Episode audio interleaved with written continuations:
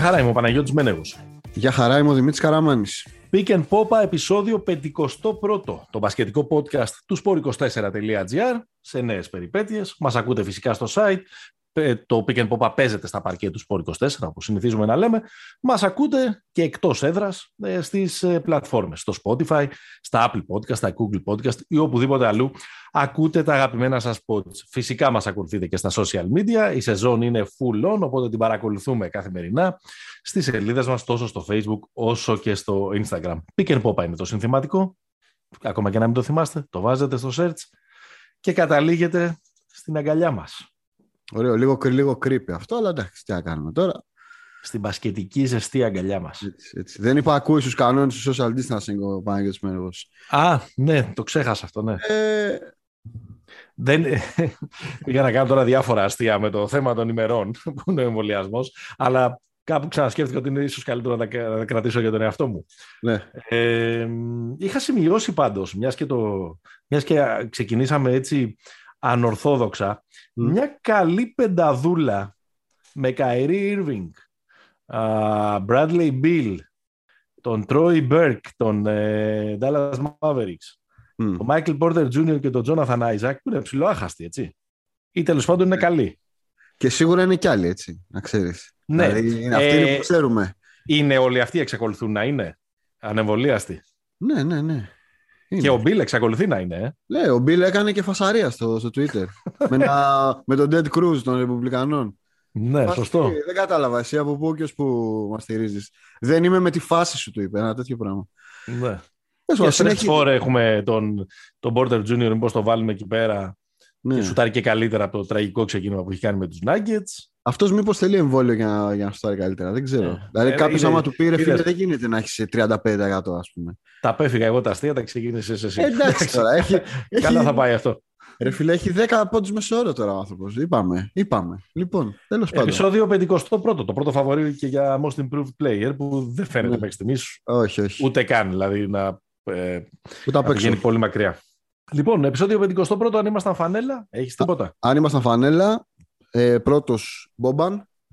Μαριάνοβιτς. Σε όλη την καριέρα στο NBA φορά το 51. Και από εκεί και πέρα υπάρχουν διάφοροι μυστήροι, αλλά θα μείνω σε τρεις. Λοιπόν, ναι. θα γυρίσουμε πίσω το χρόνο που μας αρέσει αυτό. Λόρενς Φάντερμπερκ. Μάλιστα. Αμπελογκάρντεν. Αμπελογκάρντεν και λίγο Πάοκ. Και λίγο Πάοκ, ναι. Μήπως ε, έπαιξε κι αλλού. Όχι. Όχι, στην Ελλάδα σε αυτούς έπαιξε. Έπαιξε στο NBA φορώντας το 51 στο Σακραμέντο κατά κύριο λόγο 5 χρόνια και μία σεζόν, κάτι, κάτι λίγα παιχνίδια στο Σικάγο. Στην καλή ομάδα του Σακραμέντο. Ναι, ναι, ναι. ναι. ναι, ναι. Ε... Στην πατωμένη ομάδα του Σακραμέντο. Σωστό. σωστό. να λέμε. Αυτή που ένα βράδυ φεύγαν όλα τα πεντάρια και δεν υπήρχε κανένας να παίξει. λοιπόν. Ναι. λοιπόν, δεύτερη μορφή από τα 90 Α1 ο Αντρέ Γκίμπερτ. Σπουδαία μορφή, κουβανός, πεντάρι που πέρασε από Sporting Απόλλων Πάτρας Νήαρ Ηστ, Ηράκλειο και ΚΑΟΔ.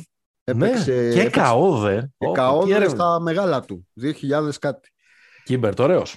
Πολύ ναι. καλό footwork, καλή τεχνική. Ωραίος, ναι. Ο οποίος έπαιξε στη Μινεσότα για δύο σεζόν. Τώρα τα δύο σεζόν καταλαβαίνετε. Και φόρεσε το 51, ε. Το 51. Στην Ελλάδα, φορά, ε, αν δεν κάνω λάθος, φορούσε το 10. Αν, αν το θυμάμαι. 10 λες, ε. ναι, στο Sporting τουλάχιστον. Ναι. Και αφού, είπαμε για, αφού ξεκινήσαμε με ΠΑΟΚ αυτή τη τέτοια, θα κλείσουμε με λίγο, με, με λίγο ΠΑΟΚ επίσης, αλλά όχι πληγώνοντας τον Στέφανο Ρουσκόνη. Ναι. Ε, ο οποίος φόρεσε το 51 για, στην σύντομη καριέρα του στο NBA για 7 μάτς με τους Suns το 1996. Με τους Suns, ναι. Πέρασε και δεν ακούμπησε ο Ρουσκόνη από εκεί πέρα. Ο ορισμός ε, του περιεχομένου αυτής της ναι. έκφρασης. Μάλιστα. Πολύ ωραία, μας ταξίδεψες στα ένδοξα 90s με Φάντερμπερκ, με Ρουσκόνη, με Αντρέ Γκίμπερτ. Ε, πάμε να δούμε τι έχει σήμερα το μενού. Το μενού σήμερα έχει πολύ άμυνα. Έχει. Α, γιατί και εμείς να μην σας το λέγαμε, κάπου θα το έχετε διαβάσει. Και να μην το έχετε διαβάσει κάπου, θα το έχετε παρατηρήσει από τον μπάσκετ που βλέπετε φέτος, ότι υπάρχει μια κουβέντα περί επιστροφής της άμυνας.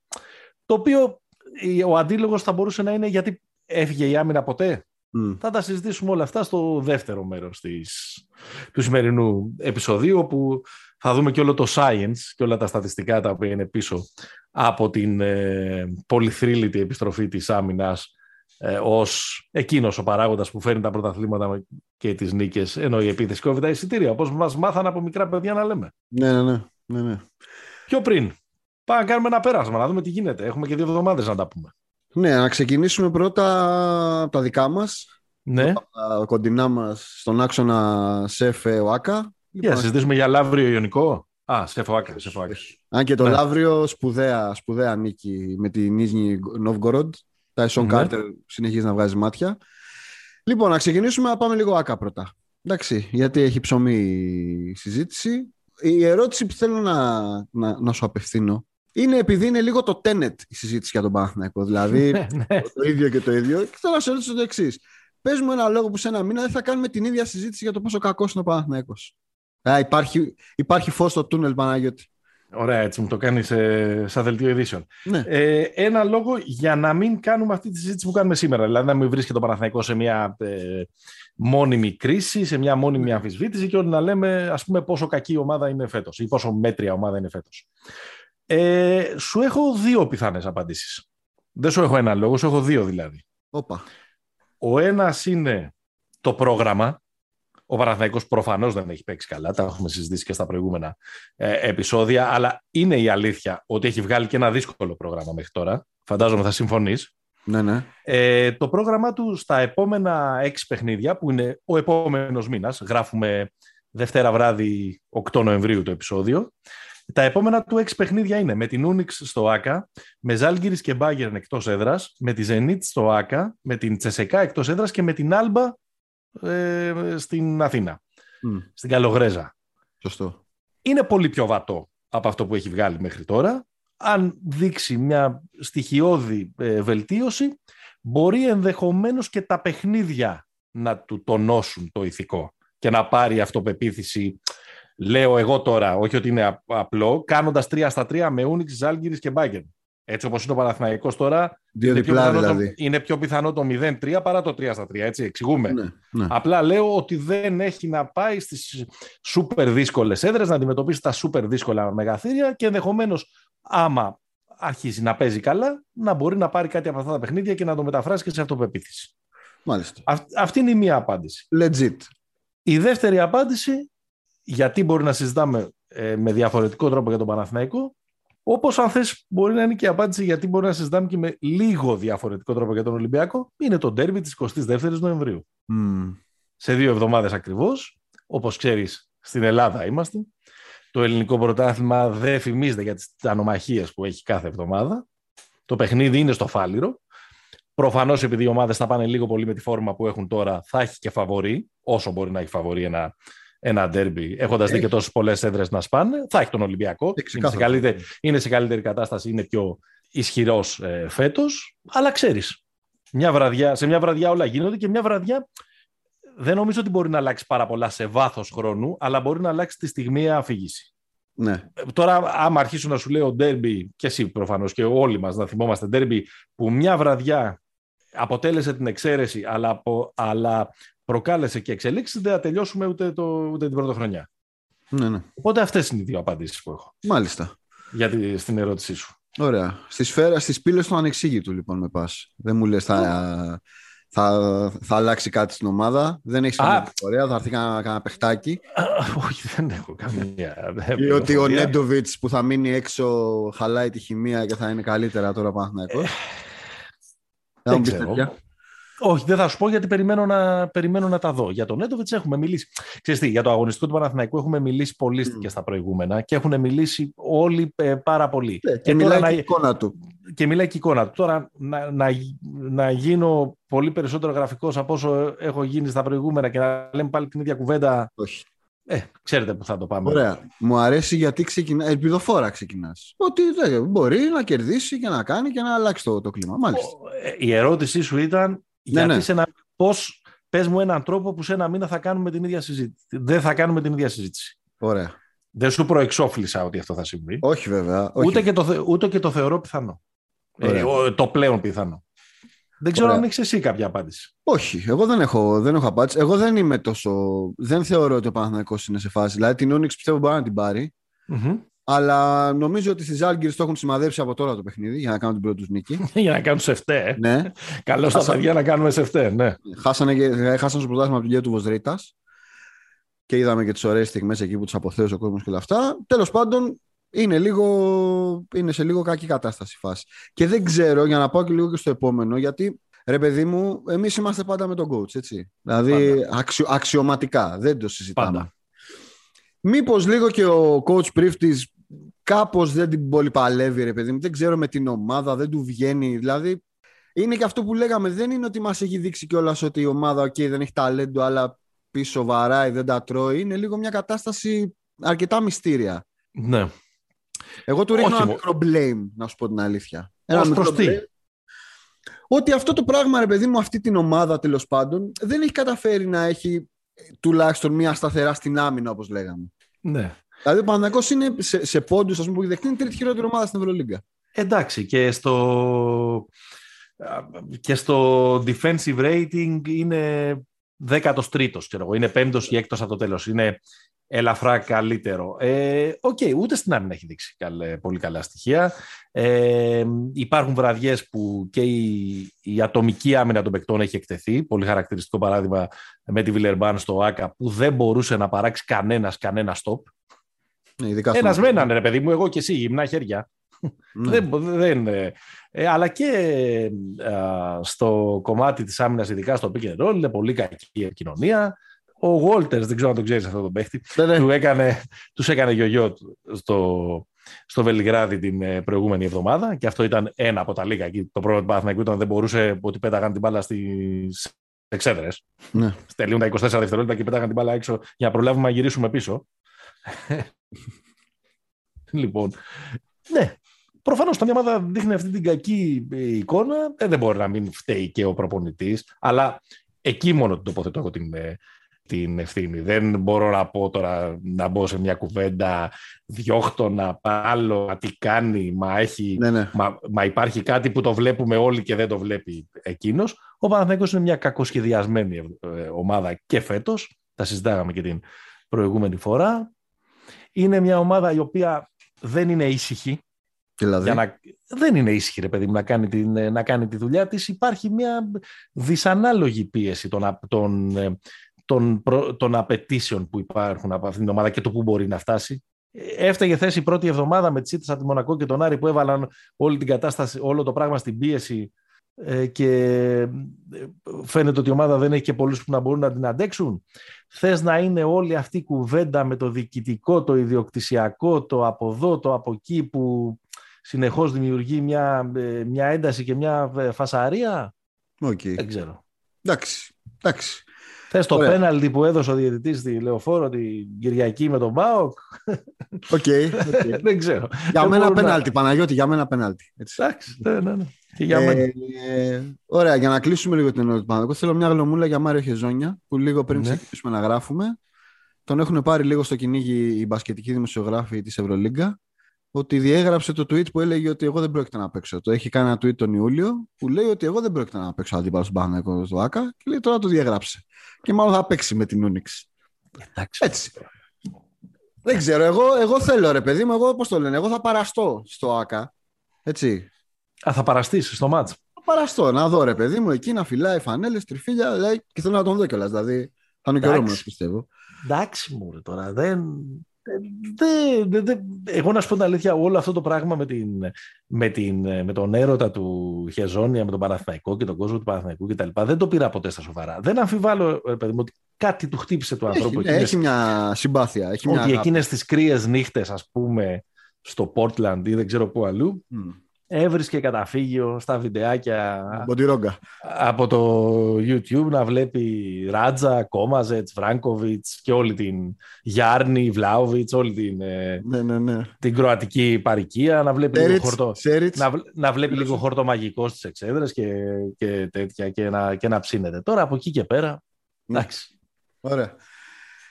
Λοιπόν. Δεν, δεν ακούω και αυτή την. Νομίζω ότι και με την, και με την παρουσία του φέτος στην Ούνιξ που έχει και τα γνωστά καλά του και τα γνωστά κακά του, δεν δικαιολογεί μια κουβέντα «Αχ, ο Παναθηναϊκός μήπως έπρεπε να τον κρατήσει». Ναι. Τη στιγμή που στον Παναθηναϊκό υπάρχει ο Παπαπέτρου και τέλος πάντων αυτή την κουβέντα με το περιορισμένο budget και με το πόσοι χωράνε σε αυτό το περιορισμένο budget την έχουμε κάνει ναι, 3 ναι. εκατομμύρια φορές. Και αν κάπου μπορούμε να πούμε ότι δεν υπάρχει πρόβλημα στον Παναθηναϊκό, είναι σε αυτή τη θέση. Δηλαδή, μπορούμε να συζητήσουμε για όλες τις γύρω-γύρω πέρα από αυτή. Ναι, ναι, ναι. Ωραία, λοιπόν. Ε, κατηφορίζουμε την Κηφισία. Πήγες, πήγες να κάνεις τέτοιο, πήγες να, να, να, να μου βγάλεις καταστροφολογία, αλλά σε, Όχι, όχι, σε, εντάξει. σε απέκρουσα. Ναι, ναι, ναι. Ε, ε, κυβερνητικός εκπρόσωπος. Πολύ Ναι, ωραία. ναι, ναι. πήγες, έτσι. Ελέγχουμε Ναι, την ναι. κατάσταση. Λοιπόν, ε, κατηφορίζουμε Κηφισία. Συγγρού... Ναι. Λοιπόν, Συγγρού Πρόσεξε, ευθεία και γιατί μετά υπάρχει, αριστερά. ναι, υπάρχει και σύνθημα. Ναι, πρόσεξε, Ναι, αυτό δηλαδή. λέω. Οκ. Συγγρού ευθεία Ναι. και μετά αριστερά. Λοιπόν, σεφ. Ναι. Ε, ε, θα μπω κατευθείαν στο τέτοιο. Για μένα ο μήνας του μέλη. Να πω κάτι για τον Παναθηναϊκό μου, ε, για Πες, να, πες. να κλείσουμε με τον Παναθηναϊκό. Για το, ε, επειδή δεν αναφερθήκαμε πολύ στα αγωνιστικά, το πήγαμε λίγο στα, στα ψυχολογικά. Ναι. Ένα εντυπωσιακό ίσως, καλά εντυπωσιακό πολύ δεν είναι, λίγο πολύ όλοι το, το φανταζόμαστε, Μμ. αλλά κάτι που δείχνει τη δυσλειτουργία του Παναθηναϊκού την ε, επιθετική, είναι ρε παιδί μου ότι είναι και η δεύτερη ομάδα, η δεύτερη χειρότερη ομάδα, στα σούτ εντός παιδιάς που έχουν προέλθει από assist. Ναι. Είναι ακριβώς στο 50%. Δεν θα σου πω ποια είναι η χειρότερη ομάδα σε αυτό το κομμάτι. Νομίζω ότι αυτό, το- ότι αυτό το, δεν θα στο πω, θα στο, πω, θα στο φυλάξω για μετά. Μμ. Ε, αλλά νομίζω ότι αν υπάρχει τέλος πάντων ένα στατιστικό για να έρθει να επικυρώσει το ότι ο Παναθηναϊκός δεν έχει facilitator, παίζει πάρα πολύ άιζο, κουτουρού κτλ. κτλ ε, είναι αυτό. Ναι. Λοιπόν, έλα, είμαι, έχω κατέβει με συγκρού, με δέρνη, το αεράκι, Μμμ. το Μμμ. θαλασσινό. Λοιπόν, πάμε στα, πάμε στα ευχάριστα. Για τα Ένα ελληνικά. βρώμικο καλό έχει εκεί πέρα. Ουφ. Μμ. Πριν τη συγκρού, πριν το Νάσιο έχει ένα ωραίο. Εκεί δεξιά. Όχι, εκεί να μπεις καλυφθά, να πας σε καμιά ταβέρνα. Δηλαδή, Ναι. δεν είναι- Λοιπόν, ε, Έλα. ε, πάμε κατευθείαν. Δεν θα πούμε τώρα. Πώς το λένε, φίλοι μας, δεν, θα χα- δεν θα χαϊδέψουμε αυτιά. Τα έχουμε πει τα καλά για τον Ολυμπιακό. Ναι. Ε, θα ξεκινήσω με το ακριβώς ανάποδο όπως το πήγε τον Παναθηναϊκό. Δηλαδή ότι ο μήνας του μέλιτος τώρα τελείωσε. ναι. Δηλαδή έξι νίκες μεν, αλλά μόνο η μία ήταν απέναντι σε ομάδα η οποία έχει σήμερα θετικό ρεκόρ. Μόνο η Real. Δηλαδή ακόμα Οκ. και, η- και η Μονακό. Ξέρεις τι κάνω τώρα, τους κατεβάζω λίγο τα αυτιά. ναι. Γιατί έχουν τρελαθεί λίγο. Ε, Ναι. Και καλά κάνουν βέβαια, καλά παίζουν. Αλλά αυτό που, α- αυτό που θέλω ρε παιδί μου να συζητήσουμε είναι τι μας προβληματίζει βλέπ, έχοντας μπροστά αυτή την τριάδα, τετράδα μάλλον αγώνων, γιατί είναι, είναι τα τρία εκτός με Ζενίτ, Μιλάνο, Εφές και έχουν Θα και στα τη πω. Μακάπη. Θα σου το πω. Είναι Zenit και Εφές εκτός έδρας, Ναι. Μακάμπι εντός, Αρμάνι εκτός, Ναι. Ούνιξ εκτός, Red Sta- Ερυθρός Αστέρας εκτός. Ναι, Είναι πέντε από τα επόμενα έξι εκτός έδρας του Ολυμπιακού. εκτός έδρας, σωστό. Ναι. Μακαμπάρα εντός δεν είναι καθόλου εύκολο παιχνίδι. Τα λέγα, Εντάξει. κράζ, κράζατε, Ναι, γιατί αλλά- μιλάτε για τη α- Μακάμπη.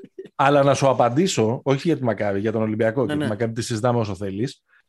Δεν προκύπτει από πουθενά ότι ο Ολυμπιακός προδιαγεγραμμένο κάποιο από όλα αυτά τα μάτια το έχει χαμένο. Όχι. αυτό Είναι πολύ, σίγουρο. πι- είναι πολύ πιστική η εικόνα του μέχρι τώρα. Μμμ. Εγώ δηλαδή στην ερώτηση τι μας προβληματίζει, θα έλεγα ότι για την ώρα δεν μας προβληματίζει τίποτα. Ο Ολυμπιακός αυτό που πρέπει να κάνει μέχρι τώρα το έχει κάνει καλά. Οι δύο ήττες του είναι. Ε, δεν μ' αρέσει τώρα το να λέμε αξιοπρεπείς ήττες, αλλά είναι ήττες που στάθηκε. Ρε παιδί μου, έχασε στη Βαρκελόνη στο, στην παράταση στο σουτ Μμ. και, με τη, και έχασε στην ε, Τσεσεκά παίζοντας καλά. Ναι. Σε ένα μάτς που δεν το έχει και στο τσεπάκι του, δεν το κερδίζει και κάθε χρόνο. Άλλο την κερδίζει κάθε χρόνο την Τσεσεκά. λοιπόν. Σωστό. Ε, άρα Δεν σε Δεν ξέρω. προβληματίζει λίγο. Ε, θα σου πω, να σου πω ένα πράγμα. Νομίζω Πες με, εσύ, εσύ, εσύ, μα- μάλλον εσύ έχεις την απάντηση σε αυτό. Όχι, εγώ, εγώ εμένα δεν με- έχω κάτι συγκεκριμένο. με προβληματίζει τώρα, μιλάμε, το, το τεντώνουμε, γιατί ούτως ή Ναι. άλλως τα θετικά τα έχουμε συζητήσει πάρα πολύ για τον Ολυμπιακό. Ρε παιδί, μου, θα το συζητούσα διαφορετικά αν την Παρασκευή δεν γύρναγε με τόσο επιβλητικό τρόπο το παιχνίδι με τη Μονακό. Μμ. Δεν του πήγε, δεν του έκατσε. Άργησε να βρωμάει στο πρώτο ημίχρονο. Πάει για να γίνει ζημιά. Πήγε να γίνει Ξέρεις. έγι- και έγινε τελικά Ή- όπως με τη Ζάλγκηρη. Ξέρεις, είμαστε ψηλωμένοι, έχουμε ακούσει πολλά, έχουν πάρει λίγο τα μυαλά μας αέρα, αλλά το γυρίζει. Και το γυρίζει επειδή ο Ολυμπιακός παίζει πάρα πολύ καλή άμυνα και είναι πάρα πολύ σκληρός. Είναι Μμμ. πάρα πάρα πάρα πολύ σκληρός. Ναι. Κοίτα, η- ο προβληματισμός ο δικός μου είναι, ρε παιδί μου, ότι σε αυτές τις ομάδες που είναι πολύ δημοκρατικές. Ναι, Κυρίως στην επίθεση. Γιατί το να είναι δημοκρατική στην άμυνα είναι ο όρος επιτυχίας. Δηλαδή δεν γίνεται διαφορετικά. ευλογία. Ευλογία. Ε, ίσως ρε παιδί μου και δηλαδή κάποια μάτς πολύ κλειστά θα χρειαστεί κάποιος να τα τελειώσει. Ο Λούκας ένα με τη Φενέρ στο σεφ το τελείωσε. Ναι. Το άλλο στη Βαρκελόνη δεν το τελείωσε. Μμμ. Το θέμα είναι βασίζεσαι δηλαδή, ε, ε, όπως και ξέρω εγώ στη, στη Μόσχα το πήγε ο Ντόρση μέχρι τέλους. Μετά δεν υπήρχε κάποιος να το, να το τελειώσει. Ίσως ρε παιδί μου για το έτσι όπως είναι σήμερα ο Ολυμπιακός νομίζω ότι είναι lock για οχτάδα. Δηλαδή αν συνεχίσει Ναι, έτσι δεν, δεν το συζητάμε.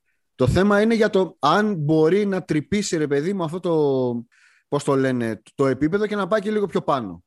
Ναι. Εκεί νομίζω είναι η διαφορά. Δηλαδή η, η διαφορά, αν δεις τις ομάδες που πιθανότατα θα τελειώσουν παραπάνω, έτσι, αν τελειώσουν παραπάνω, είναι ότι έχουν αυτό το στοιχείο. Δηλαδή το στοιχείο του, του Clyburn, του... Ναι. Καλά, το Μίτσις δεν τον βάζω μέχρι να ξυπνήσει το... ο κοιμόμενος κεμπαμπτζής εκεί πέρα. Όχι, ο Έλα, κοιμόμενος μωρέ, πάντας. έλα. Όχι, δεν λέω για τον Αταμάν, λέω για την Α. ομάδα. Α, Ο κοιμόμενος Δερβίσης, να το πούμε έτσι. α, α, γιατί το κλείνα. Ναι. Η Αρμάνη έχει ένα τσούρμο τέτοιους πλέον. Ε, άρα εκεί νομίζω, ρε παιδί μου, ότι μπορεί να υπάρξει το. Κοίταξε, στο πρώτο τέταρτο τη σεζόν ο Ολυμπιακός είναι σε pace τετράδας, όχι Ναι. οχτάδας. Είναι εκεί. δεύτερος αυτή τη στιγμή που γράφουμε. Ναι, οκ. Ε, αυτό που λες το έχουμε πει νομίζω και, στο- και στο preview της Ευρωλίγκας, Μμ. το ότι δεν υπάρχει ένας ρε Closer. παιδί μου, de facto scorer ή, ή, ή closer, είναι όλοι υπο, υπό προϋποθέσεις μπορεί να γίνει τέτοιοι. Αν το Ολυμπιακός το πληρώσει αυτό, εδώ είμαστε να το ξανασυζητήσουμε και να πούμε, σας τα λέγαμε. ναι, ναι, ναι, ναι. λοιπόν, αλλά μέχρι στιγμής ε, δείχνει με την δημοκρατικότητα να επιβάλλει τον νόμο του στα μάτς που πρέπει να επιβάλλει τον νόμο του. Προφανώς τα επόμενα έξι παιχνίδια που είναι πολύ πιο δύσκολα θα πούνε κάτι άλλο. Και εδώ τη συζήτηση μπορεί να την αλλάξει το αποτέλεσμα του ντέρμπι. Στην Ελλάδα είμαστε. ναι, ναι, εννοείται. Και μάλιστα ο Ολυμπιακός νομίζω ότι έτσι όπως είναι τώρα τα δεδομένα έχει και πίεση. Δηλαδή είναι ψηλό. Ναι, πρέπει να το πάρει. Καλύτερα από τον Παναθηναϊκό σήμερα ο Ολυμπιακός. Δηλαδή είναι Πρέπει ψηλό να το πάρει. αυτονόητο το ότι πρέπει να πάρει το μάτσο. Ναι, ναι, ναι. ναι. Ωραία. Κάνε μου ένα γρήγορο rank 'em. Γιατί με Thomas Walkup έχουμε χάσει τα μυαλά μας. Έτσι. ναι. Κάνε μου ένα γρήγορο rank 'em, rank 'em καλύτερο αμυντικού guard σήμερα στην Ευρωλίγκα. Walkup, Hackett, Καλάθης. Σήμερα. Ναι. Όχι στο peak τους σήμερα. Α, γιατί στο peak τους είναι η ιερόσυλη σύγκριση. Στο peak τους είναι ο Καλάθης. Και ο Hackett, αλλά δεν μπορεί να μπει κατά τη γνώμη μου ο Walkup στην ίδια κουβέντα. Στο πικ τους. Σήμερα, ναι, ο Νίκ. ε, Λέμε μόνο εντάξει. για πίσω, έτσι. Λέμε μόνο για πίσω, μην παρεξηγηθούμε. Δεν μας Ε, νοιάζει. τώρα, άμα είναι Τώρα μόνο δεν για υπάρχει πίσω, μόνο στο δεξί low post και μόνο όταν αν ο Αγόρι αντίπαλος μου, φτάνει με το αριστερό ποιος- χέρι, ε, άσε ποιος- με. Είσαι προπονητής. Ποιος μαρκάρει τον καλό guard, ποιον βάζεις πάνω του στην τελευταία επίθεση; Το Walkup, το Hackett, τον Καλάθη. Εκεί, τι μιλήσω τώρα. Συγκρίνουμε τον, Κα- τον Καλάθη με το. Σήμερα, με το, σή- Ναι. σήμερα το Χάκετ. το Hackett. Ωραία. Το Λορέντζο Ντανιέλε Hackett, λοιπόν. Μμ. Οκ. Και πες μου και ένα σχολιάκι για Quincy Acey, που είναι, είναι, είναι τρομερό όνομα για, για frontman μπάντας. Έτσι. Λοιπόν. Είναι, είναι, δε- είναι, πρόσεξε, είναι μπάντα που είναι Quincy AC and the Wailers, ας πούμε. Κατάλαβες. οκ. Δεν είναι... Ή, ή The Queen's Aces. Ωραίο, ωραίο. Σ' αρέσει, το αγοράζεις. Μ' Οκ. αρέσει. Ε, παίκτης Μπαρτζόκα νομίζω εντελώς Μμμ. με τη λογική του mobile ψηλού, του πολύ αθλητικού, εμ, του παίκτη που έχει την ικανότητα από το τρίποντο. Απλά δεν ξέρω πώς την ξέχασε αυτή φεύγοντας από το NBA. Ω, εντάξει, θα τα πάρει τα Εντάξει. σπουδάκια του. Δεν είναι για κάτι πάνω από 32-33%. Ναι, αλλά τέλος πάντων δεν είναι και ε, κάποιος ο οποίος ε, τον αφήνεις και εντελώς αφύλακτο. Δεν είναι, δεν είναι Floyd, ούτε Χασάν Μάρτιν. Ναι. Εντάξει, νομίζω η παρουσία του πρόπερση με, την, με τη Μακάμπη ήταν από ένα σημείο και μετά τρομακτική. Δηλαδή το πόσο ένας ρολίστας μπορεί τόσο πολύ να ανεβάζει το επίπεδο μιας ε, ομάδας. Ίσως να μας έδωσε και μια αίσθηση ότι είναι καλύτερος από όσο είναι στην πραγματικότητα εκείνο το διάστημα που είχε κολλήσει πολύ καλά με το, Μμμ. στο rotation του, του Σφερόπουλου. Είναι μυστήριο τουλάχιστον σε μένα. Δεν ξέρω αν εσύ ξέρεις καλύτερα την ιστορία. Γιατί έχει να παίξει τόσο καιρό; Εντάξει, Νομίζω ότι έψαξε συμβόλαια στη, στο NBA. Ε, και τι, επειδή δεν βρήκε το παράτησε; Ναι, δεν ξέρω. Ίσως είχε και ένα τραυματισμό, αλλά δεν, Ναι. ε, δεν νομίζω ότι είχε τραυματισμό του στυλ για να μείνει ένα χρόνο έξω. Ναι. Όχι, νομίζω δεν, το, δεν τον παίζανε. Κάπως έτσι Ναι. είναι η ιστορία. Στα χαρτιά μοιάζει τρομερό fit. Στα χαρτιά Δηλαδή, είναι σε- λίγο... Σε μια ομάδα που ας πούμε ε, εμένα τουλάχιστον μου, και το αποδεικνύουν και οι αριθμοί. Πρώτος στο defensive rating ο Ολυμπιακός. Ε, στα, στα χαρτιά μια ομάδα που είναι τόσο πολύ σκληρή, που τόσο πολύ ματώνεις να τις βάλεις καλά, το να πάρει και έναν παίκτη με τέτοιες περγαμηνές Ναι. αμυντικές μοιάζει... Είναι λίγο, ξέρεις τι, είναι σαν το στο Avengers. Ναι, Είναι όλοι οι ματσό εκεί πέρα, Statham ε, και Stallone και τέτοια. Είναι σε κάποια φάση που σκάζει ο Βατζενέγκερ. Δηλαδή που λέει δεν μπορεί να πάει άλλη ματσίλα, άλλο, Ναι. άλλο μπαντασιλί και στο, σκάζει expe... στο το Expendables. Expendables και λέω στο Avengers. Sorry, έχεις δίκιο. Ναι, σου ναι, ναι, αναλώσω. ναι. Ναι, είναι ω Βατζενέγκυρο εσύ. Δηλαδή σκάει και πάμε να τους καταπιούμε. Πάμε να γράψουμε 96% defensive efficiency. Ναι. Ωραίο θα είναι. Ωραίο θα είναι. Του δίνει και παιχνίδι πάνω, και πάνω από τη Στεφάνη. Δηλαδή είναι, αν μπορεί να κουνηθεί ακόμα έτσι. Γιατί έχει να Ε, παίξει. θα καρφώσει. Θα καρφώσει πολύ. Θα καρφώσει. Ναι, ναι. Σε λόμπες του Σλούκα. Ωραία. Ε, μένουμε Ευρώπη. Ναι. Ε, αλλά να πάμε λίγο πιο. Πάμε λίγο προς, Α- προς Ασία. Οκ. Λοιπόν, Εντάξει. Αυτό είναι η, η Ευρασία. ιστορία, η ιστορία του, η σύγχρονη ελληνική ιστορία. Έτσι, Είναι αυτή η μπράβο, φράση. έτσι, ναι. Μπράβο. Λοιπόν, για Στην πες. Εγγύς Ανατολή να πάμε πρώτα και Ναι, μετά ναι, να ναι. πάμε στο βορρά. ναι, ναι. Λοιπόν, ε, και η ερώτηση μου είναι η εξής: Αν για τα χάλια της ΤΣΣΚΑ φταίνε οι τραυματισμοί, που βέβαια και Μμ. πέρσι είχε τραυματισμούς, αλλά έπαιζε λίγο καλύτερα από ένα σημείο. Ναι. και μετά. Για τα χάλια της ΕΦΕΣ, τι φταίει, νομίζεις; Εντάξει, μόνο με τα χάλια της ΤΣΣΚΑ είσαι λίγο υπερβολικός, νομίζω. Εντάξει. Έχει πέντε ήττες σερί. Τες, ε, Τρεις.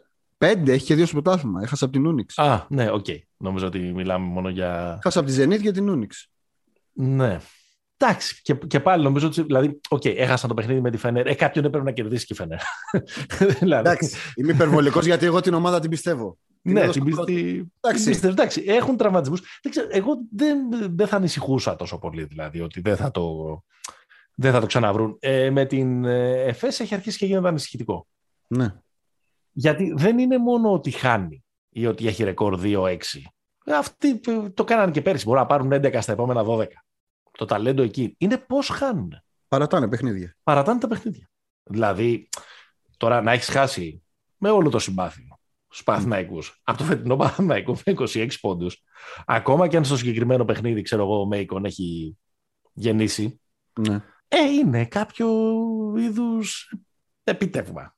Δηλαδή, πάντα να τα βλέπουμε και από την άλλη πλευρά. ναι, παίζουν και άλλοι που λένε. Ναι. Είναι κάποιο είδους ε, επίτευγμα. Δεν ξέρω. Ξέρεις, ε, τώρα τι μπορεί να είναι αυτό; Μπορεί να είναι αυτό που ήταν και πέρυσι, ότι κάπως ξεκουράζονται, ότι ο, ο Μέγας Μάγειρας και Μέγας Μάγιστρος Αταμάν έχει κόλπο, αφήνει τα παιδιά να ξεκουραστούν και από ένα σημείο και μετά θα τα βρουν. Μμ. Δεν μπορεί Μου φαίνεται νομίζω. πολύ άνετος πάντως. Ναι, και εμένα δεν μου φαίνεται πολύ. Δηλαδή, Δεν είπαμε, το το, διαλέγεις ακόμα, το και το να βάση. έχεις, ε, ακόμα και το να μην επιλέξεις να φορμάρεις νωρίς την ομάδα, δεν σημαίνει ότι πρέπει να ξεφτυλίζεσαι με 30 κάθε εβδομάδα ή να Ναι. τρως 90 για πλάκα από όποιον ε, σε αντιμετωπίζει. Δηλαδή στην άμυνα είναι αδιάφορη. Είναι τελείως αδιάφορη. Ναι, τελείως. Που Ένα από τα μυστικά του τίτλου πέρυσι ήταν ότι αυτή η ομάδα πέρα από τους πυρηνικούς παίχτες που είχε στην επίθεση έπαιζε και πολύ ζώρικη άμυνα. Βέβαια, γιατί έπαιζε ο Iron Man Singleton, αυτός Ναι. ο, ο- πώς το λένε, που, που δεν τον τραγουδάει κανένας, Ναι. ο οποίος ε, σφίγγει πίσω τα λουριά. Και, και γενικά τώρα, τι να συζητάμε, η ομάδα αυτή ήταν και στις δύο πλευρές θηρίο. Elite. Άρα, άρα με, μία, με μία λέξη. Την Τζεσεκά την, το έχεις ψηλοσίγουρο θα είναι τετράδα. Ακόμα και έτσι που τη βλέπεις. Ναι, ναι. Για την ΕΦΕΣ όμως δεν σε βλέπω και τόσο σίγουρο. Ε, όχι, δεν είμαι. Ε, Στα προηγούμενα επεισόδια ήμουν πολύ περισσότερα. Ωραία.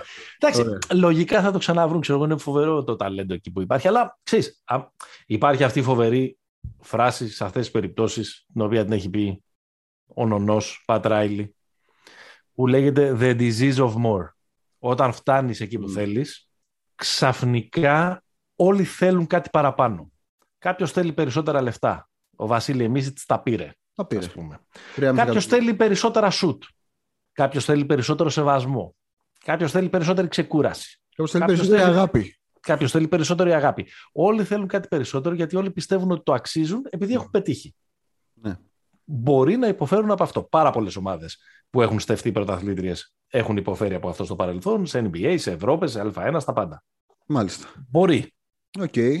Ε, θέλω τώρα να κάνω μια οδή στο γαλλικό Ναι. μπάσκετ. Όλε, σ' ακούμε. Ε, Allez enfants. Άλλε αμφά. Λοιπόν, ε, νομίζω ότι.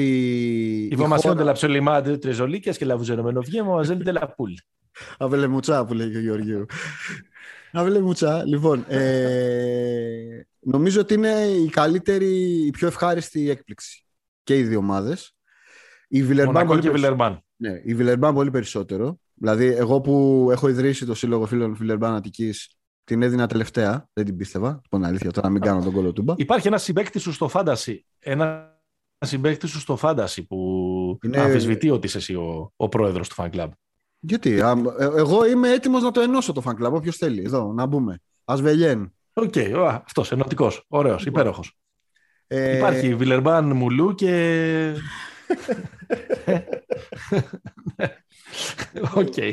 Η αστρο... Θα το βάλουμε η Αστρομπαλέη, έτσι να είναι η πιο... Εντάξει, η Βιλερμπάνς υπέροχη. Έξι νίκες σε οκτώ μάτς ναι, και είναι η ομάδα, και είναι η ομάδα, είναι η ομάδα με τα λιγότερα assisted field goals. Mm.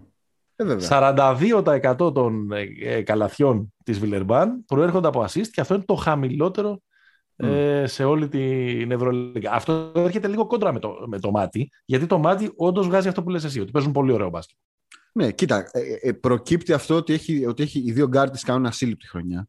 Ναι. Δηλαδή, και σε, σε, κυρίως και σε καταστάσεις Άιζο. Δηλαδή, και αν για τον Οκόμπο δεν είχαμε, δεν είχαμε και πολλά στοιχεία, έτσι. Ναι. Ο Γκρι Τζόνς που τον ξέραμε λίγο παραπάνω από τη τέτοια του Μακάμπη δεν έλεγε κανένας ότι παιδιά. Ο Γκρι Τζόνς είναι ναι. παίκτης των 17 από τον μισό όρο, ας πούμε. Ναι, ναι, ναι. Ε... Και με τρομερά ποσοστά έτσι. Ο Τζον σουτάρει με 55% και ο Κόμπο με 60%. Ναι, είναι λίγο, είναι λίγο πώς το λένε, η μικρογραφία Μίσιτς Λάρκιν. Δηλαδή δύο, yeah. δύο γκάρντ, ρε παιδί μου, ο ένας πολύ άντρες, το διάρρη ας πούμε πιο undersized, ο Άσος λίγο πιο, πιο γερός ας πούμε, και οι οποίοι τρα, τραβάνε την ομάδα. Πολύ αθλητική. Βέβαια τώρα έχει ένα πρόβλημα. Πριν από λίγο βγήκε ότι ο Λάιτι θα χάσει δύο μήνες. Δηλαδή ναι. Αυτό είναι αρκετά σοβαρό γιατί είναι ο μόνος πάλιορα εκεί πέρα που ελέγχει λίγο τη φάση μαζί με τον Γκίστ και θα ναι. χρειαστεί σε, σε πιθανά ζόρια. Τώρα για τη Μονακό. Εντάξει, εντάξει είναι, είναι, πολύ καλός και ο, είναι πολύ καλός και ο Κώστας, έτσι, ο Κωστάκης ο Πάρα πολύ καλός. Πάρα πολύ καλός.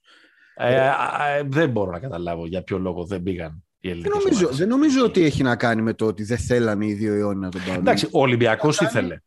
Ο Ολυμπιακός ήθελε. Ναι, αλλά εδώ είναι και η επιλογή του ίδιου. Δηλαδή, αν κάποιος είπε στο, στον Κώστα, ξέρεις, μην μπλέξεις τώρα με τα παδιλίκια εδώ πέρα. Okay. Πήγαινε στη, στη Λιόν εκεί πέρα που είναι, που είναι ωραία, ήσυχα, να κάνεις μια, μια καλή χρονιά. Νομίζω ότι, πώς το λένε, το, το αγόρασε πάρα πολύ εύκολα. Η Μονακό, εντάξει, η Μονακό είναι λίγο, πώς το λένε, φράγκα, δηλαδή το, το budget είναι ασύλληπτο. Δεν, θα σου πω, δεν μου, δεν μου αρέσει, δεν, μου αρέσει, δεν μου κάνει τόσο γκέλος ο Ιβλερ στο μάτι, αλλά είναι μια ομάδα η οποία, εντάξει, δεν είναι τώρα για, αυτή τη στιγμή στο 4-4, όταν ξεκίνησε η σεζόν μπαίνει, μπαίνει μένω πρωταθλήτρια Eurocup, δεν νομίζω ότι την είχε πολλοί κόσμος να είναι τόσο ψηλά. Ε, οχτάδα μας έλεγε Σταμπή. Έλεγα ότι θα παλέψει. Και αυτό που έχει ενδιαφέρον είναι ότι δεν μιλάμε για μια χρονιά που ο Mike James γράφει 20 πόντους. Ε... Όχι, όχι, όχι. Δηλαδή ο Ντόντα Χόλ ίσως είναι ο καλύτερος παίκτης της Μονακό αυτή τη στιγμή. Ο Χόλ, εκεί σου βγάζω το καπέλο, το έχεις πει πολύ, ε, πώς το λένε, έγκαιρα. εντάξει, το παιδί πάει για πολύ καλό συμβόλαιο, έτσι. Ναι. Γιατί, δεν είναι, ε, γιατί δεν έχει μόνο το mobility και την αθλητικότητα, έχει και το μέγεθος. Ναι, είναι 2-8. Ναι. Δεν είναι δίμετρος που παίζει για 2-10.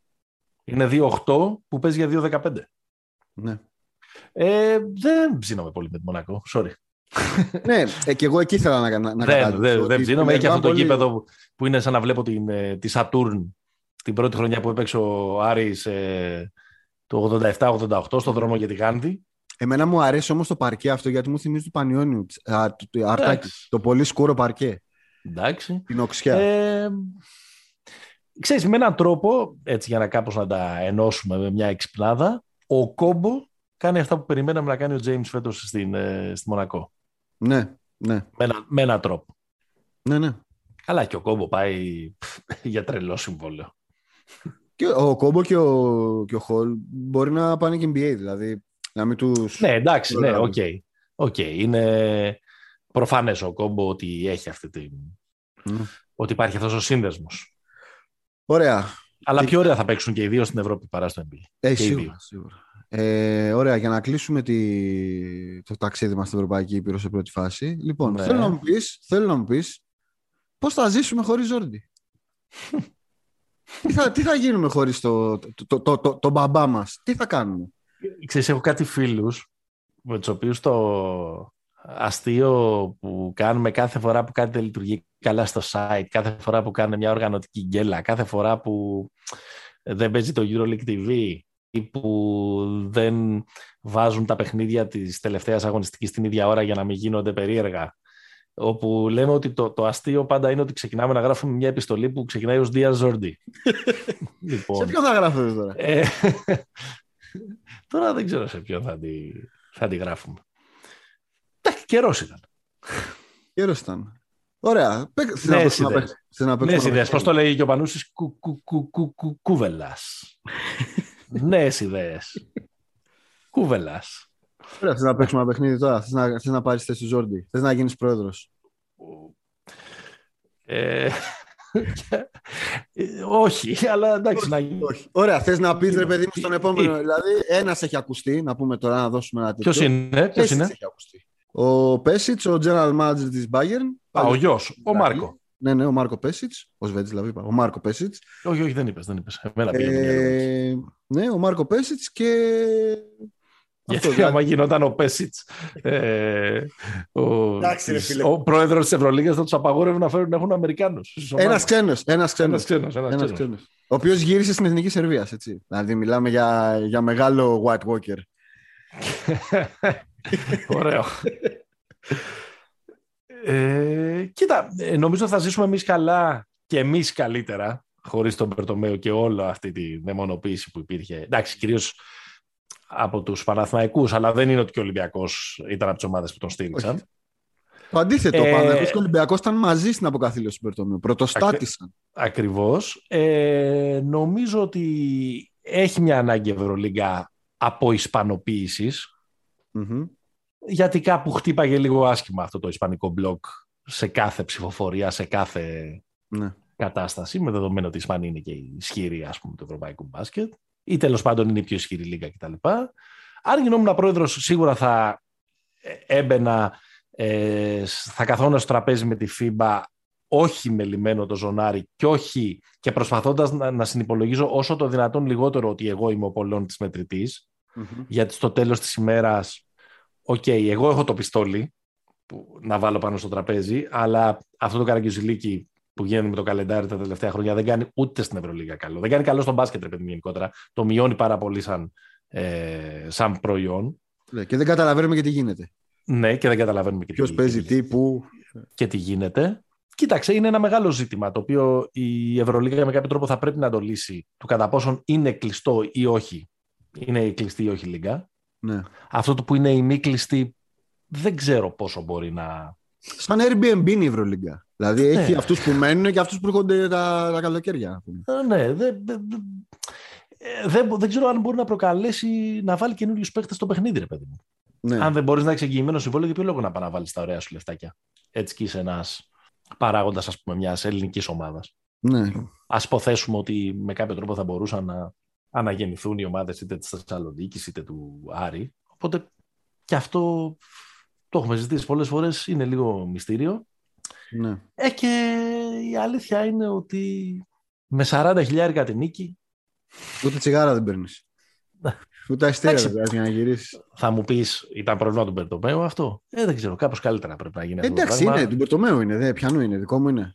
Εντάξει, δεν ξέρω τώρα. Δεν, δεν έχω το, το, το ρεπορτάζ, δεν έχω κάνει ακριβώς την έρευνα. Δεν ξέρω πού μπορούν να φτάσουν τέλος πάντων. Δεν ξέρω ποιο είναι το potential το εμπορικό της Ευρωλίγα. Σου έδινε πάντως την εντύπωση όλα αυτά τα χρόνια με τον Περτομέου ότι δεν το τρύπαγε αυτό το ταβάνι η διοργάνωση. Ναι, ναι. Κοίτα, η αλήθεια είναι μόνο. Ε, και ρε παιδιά, ένα καλύτερο site. Αυτό. Πιο, τα, το site και τα social να δεις, καταλαβαίνεις ότι εκεί πέρα δεν υπάρχει. Εκεί είναι ένας άνθρωπος ξεχασμένος από το, από το Final Fantasy Γάνδη. Του έχουν okay. δώσει κωδικούς, δεν ξέρει πού να μπει. Okay. Λοιπόν, και επίσης υπάρχει. Εσύ τι θα κάνεις; Εγώ, κοίτα, το πρώτο που αυτά που είπες, ναι, δηλαδή στο οικονομικό δεν έχω γνώση και πώς το λένε να σου πω. Ξέρω ότι υπάρχει μια τεράστια αδικία με τα τηλεοπτικα mm-hmm. Δηλαδή, υπάρχει ένα πράγμα το οποίο είναι δομικά άδικο ότι στην Ελλάδα το, τα τηλεοπτικά συμβόλαια αξίζουν κάτι εκατομμύρια, νομίζω είναι 11 εκατομμύρια. Ναι. Και στη Γαλλία δεν υπάρχει τηλεοπτικό συμβόλαιο. Ναι, με, την, με την κατά κάποιο τρόπο κεντρική διαχείριση. Με, με το, το οποίο είναι ένα πράγμα το οποίο ενώ βάζουν, ξέρω εγώ, κάποιος βάζει το 80% του ποσού, στην πραγματικότητα μιλάμε για pool. Το οποίο δεν είναι pool. Δηλαδή, και δεν το βάζει ρε παιδί μου. Δηλαδή, και οι ομάδες οι δικές μας δεν είναι οι, τα μεγαλύτερα budget. Στη... Δηλαδή, Όχι. ζημιώνονται πάρα πολύ από αυτό το πράγμα. Και είναι και λογικό παρότι την κόντρα τους και όλη αυτή την ιστορία και στην Ελλάδα με, το, με τους ε, Αγγελόπουλους, με το, με το Γιανακόπουλο, όλη αυτή την ιστορία, στην πιο κρίσιμη απόφαση που έπρεπε να πάρουν τα δύο σωματεία ήταν ε, τα Λικουάλε. Δηλαδή ήταν ναι. χέρι-χέρι. Αυτοί το ξεκίνησαν ναι. την ιστορία με το, τις αποκαθήλωσης. Ο, ο, ο άνθρωπος που κατάφερε να τους ενώσει δηλαδή. Ναι. Το είναι αυτό και το άλλο, το οποίο δεν ξέρω γιατί κυκλοφόρησαν κάτι φήμες, είναι τι γίνεται με, την, με το NBA. Δηλαδή ότι το NBA κοιτάει προς τα δω ότι διάφορα τέτοια ότι ενδιαφέρεται για μια λίγκα κάπως να, να έρθουν κοντά οι δύο λίγκες. Αυτό το πράγμα χωρίς FIBA δεν γίνεται. Υπάρχει περίπτωση NBA να μιλάει με την Ευρωλίγκα και να, και να ναι. παρακάμψει τη FIBA.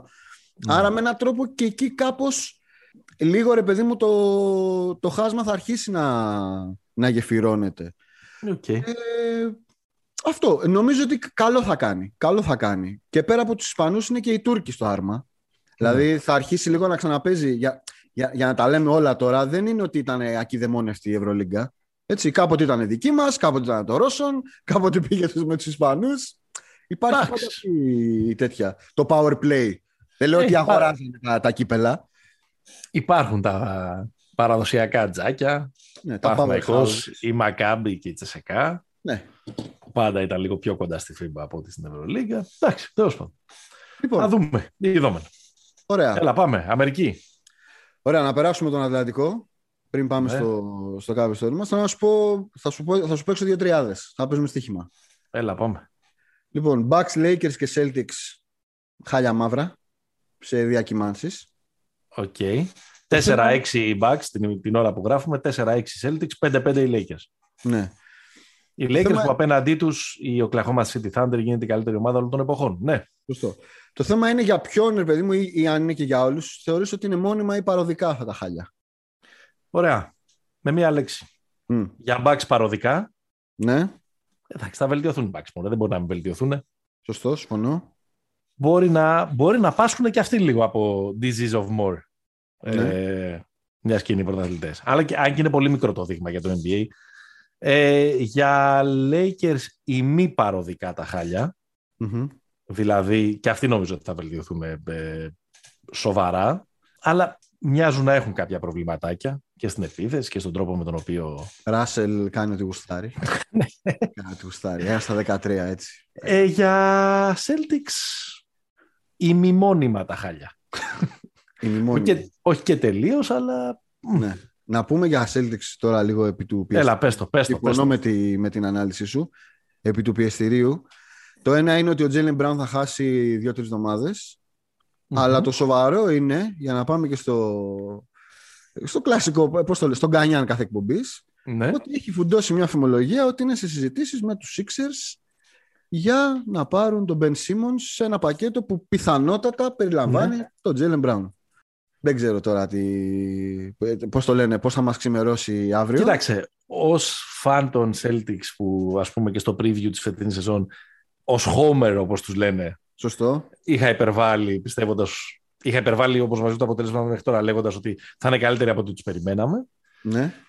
Θεωρητικά σου μοιάζει ότι αυτό έχει, έχει νόημα. Δηλαδή, ε, αυτό το σύστημα, μία θα βάζω εγώ 40, μία θα βάζεις εσύ 40, μία θα βάζουμε και δύο 15 και θα έχουμε μαζί 10 στα 50 σουτ, μιλάω για Tatum και, και Brown, ότι δεν δουλεύει.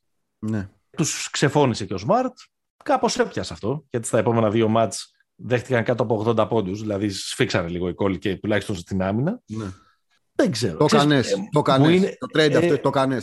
Όχι, ε, δεν, δεν μπορώ να απαντήσω μη συναισθηματικά, γιατί ως φαν των Celtics έχω πιστέψει πολύ σε αυτό το δίδυμο. Μάλιστα. Είναι όμως είναι, είναι αυτό που λέω, είναι λίγο ίδιοι. Αυτό είναι το πρόβλημα. Ναι, ναι, ναι, είναι. Μα εμένα οι δύο ομάδες που υποστηρίζω ας πούμε, στο NBA, mm. χωρίς να είμαι και τρομακτικά ναι, φανατικός, οι Celtics και οι Blazers στη Δύση έχουν αυτό το πρόβλημα, ότι έχουν, στηρίζονται σε, σε, σε αυτά τα δίδυμα που είναι υπάρχει παρόμοιο. το μήπως να, σπάσουμε, να τα σπάσουμε. Ναι. Εντάξει, βέβαια οι Blazers έχουν παραξευτελίσει. Κοντεύει μια δεκαετία με αυτούς τους δύο, αλλά εντάξει. Εντάξει, ναι, ναι. ναι. Σωστά. Ε... Στους, Blazers είμαι κάθετος. Πρέπει να σπάσει. Ναι. Ε, ωραία. Ε, happy hour δικιά μου. Εσύ το κάνεις; Όχι. Όχι, δεν, το, κάνω. Κάνεις, ε; δεν το κάνω. Θεωρώ ότι το value του Jalen Brown είναι για. Δηλαδή, πάω πάρεις στο Lillard με τον Brown, σαν center σε trade. Για να πάρεις στο Simmons. Okay. Είναι για πιο. Δηλαδή, αν αποφασίσεις να, το, να τον δώσεις, ε, τον για κάτι καλύτερο από το, από το Simmons. Ωραία. Μια τριάδα, ας σου πω εγώ τη δεύτερη τριάδα. Ναι. Wizards, Όλε. Cavs και Kings. Όλε. Washington, Cleveland και Sacramento.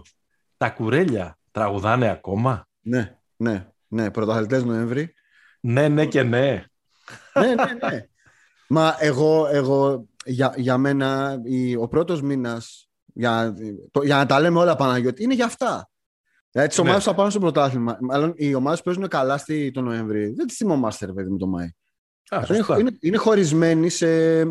Αν το βάζεις έτσι, ναι. Οπότε πρέπει να έχουμε κάτι να χαιρόμαστε. Τώρα, ας πούμε... Washington είναι στο 7-3, το Cleveland είναι στο 7-4 και στο 5-5 είναι το Σακραμέντο και δεν καταλαβαίνω και γιατί είσαι και τόσο ενθουσιασμένος, αλλά με το Σακραμέντο. Είχαμε αλλά... πολύ δύσκολο πρόγραμμα στο Σακραμέντο. Okay. Όχι, είναι, κοίτα, στο Σακραμέντο, για να το πάρω ανάποδα. Το Σακραμέντο είναι λίγο η κατάσταση τρόλ με την έννοια ότι ο Χάρισον Barnes έχει mm. ξυπνήσει Λέοναρντ για φέτος. Ναι. Δηλαδή είναι πολύ καλή η Kings χωρίς να είναι καλός ο Fox, το οποίο είναι ναι. πολύ... Είναι αντινομία αυτό το πράγμα οριακά. Ναι. Ε, είναι πολύ καλός ο... Πολύ καλός. Είναι... Έχει impact, ρε παιδί μου, το που λένε μου, ο Μίτσελ. Είναι Mitchell. καταπληκτικός ο Ρίσον Χόλμς. Καταπληκτικός. Ναι. Είναι μέσα στους, δεν ξέρω, τρεις καλύτερους ψηλούς στη Δύση σίγουρα.